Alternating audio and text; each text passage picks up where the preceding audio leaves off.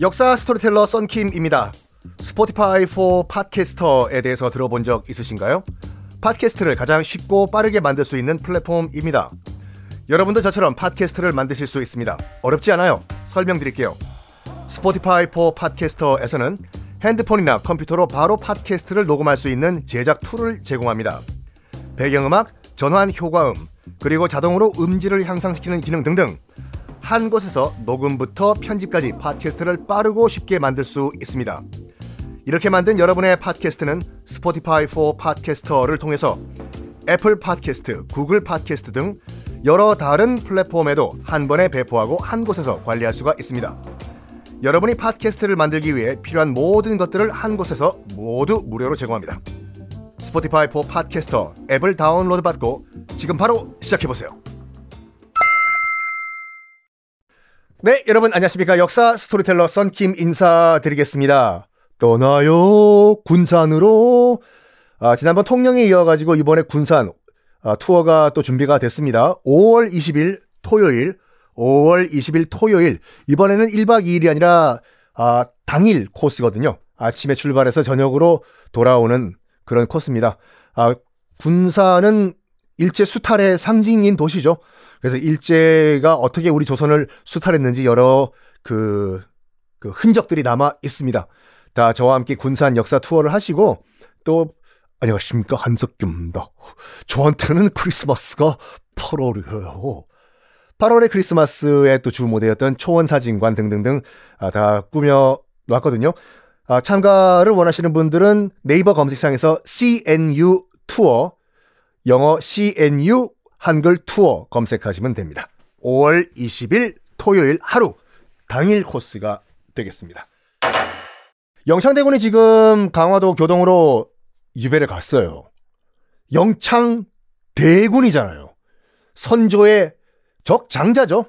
그러니까 중전마마가 낳은 유일한 적 장자니까 얼마나 대접을 잘 받고 컸겠습니까? 지금 9살이거든요.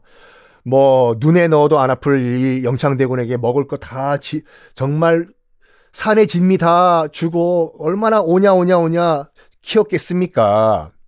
그런데 지금 강화도 교동도에 위리 안치를 시킨 거예요. 쓰러져가는 초가집에 쌀이나무 보통 7m가 넘는다고 말씀드렸죠 높이가요. 그래서 하늘을 볼 수 없게 만드는 죽어서도 살아서도 하늘을 못 보게 하는 정말 잔인한 유배가 위리 안치거든요.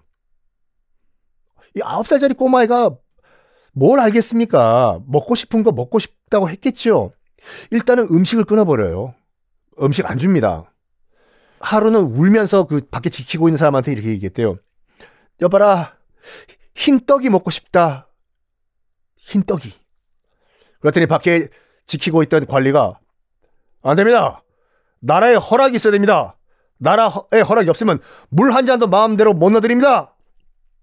그 소리를 듣고 영창대군이 엉엉 울었대요. 흰떡이 먹고 싶다. 흰떡이 먹고 싶다. 흰떡이. 그러니까 밖에 있는 관리들도 뭐 아버지일 거고 자기 아들도 있을 거고 하니까 불쌍했겠죠. 안에서는 그 아홉 살짜리 애가 엉엉엉 울면서 흰떡이 먹고 싶다고 하니까 몰래 몰래 음식을 또 넣어줬다고 합니다. 강화도 부사가. 뭐 지금으로 치면 강화 군수죠. 강화 군수가 몰래 몰래 음식을 넣어줬다는 걸 알고 광해는 바로 해고를 시킵니다. 그 다음에 이거는 야사란 얘기도 있지만 광해군 일기라는 정식 왕의 기록은 실록이 붙죠. 선조실록, 영조실록. 쫓겨난 왕의 기록은 일기가 붙습니다. 광해군 일기, 연산군 일기 이런 식으로.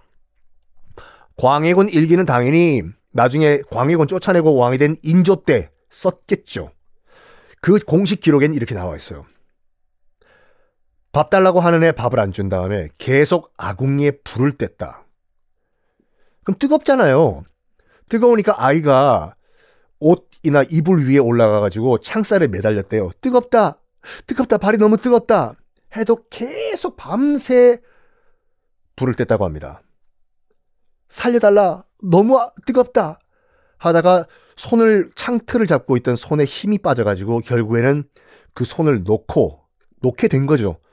그래가지고 증살됐다라고 기록이 돼 있어요.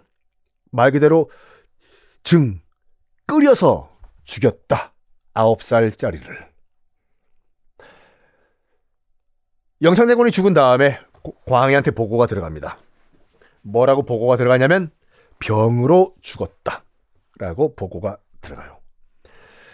영창대군이 그러니까 광해군 입장에서 봤을 때는 그 자기 최악의 정치 라이벌인 영창대군이 9살 나이에 억울하게 죽은 이후에 죽었다는 보고를 듣자마자 광해군의 첫 반응은 이거였어요. 내가 덕이 없어. 어린아이를 병으로 죽게 만들었다. 장례는 대군의 예로 치르라. 라고 어, 명을 내렸다고 합니다. 영창 대군, 대군의 예로 장례를 치러라. 이게 광해군의 전문 분야거든요. 실질적으로 자기가 직접적으로 죽인 케이스는 별로 없어요. 분위기 딱 띄워놓고 밑에서 알아서 죽게 만들어요. 그러니까 마지막 파이널 최종 책임은 자기가 안 지겠다 이거죠. 덕이 없대잖아요, 자기가요. 신하들도 눈치를 봤겠죠. 딱 봐도 광해군이 어떤 의도인지 딱 아니까 도승지, 그러니까 지금으로 치면 대통령 비서실장이 뭐라고 얘기했냐면 이건 공식 기록에 나와 있는 얘기요.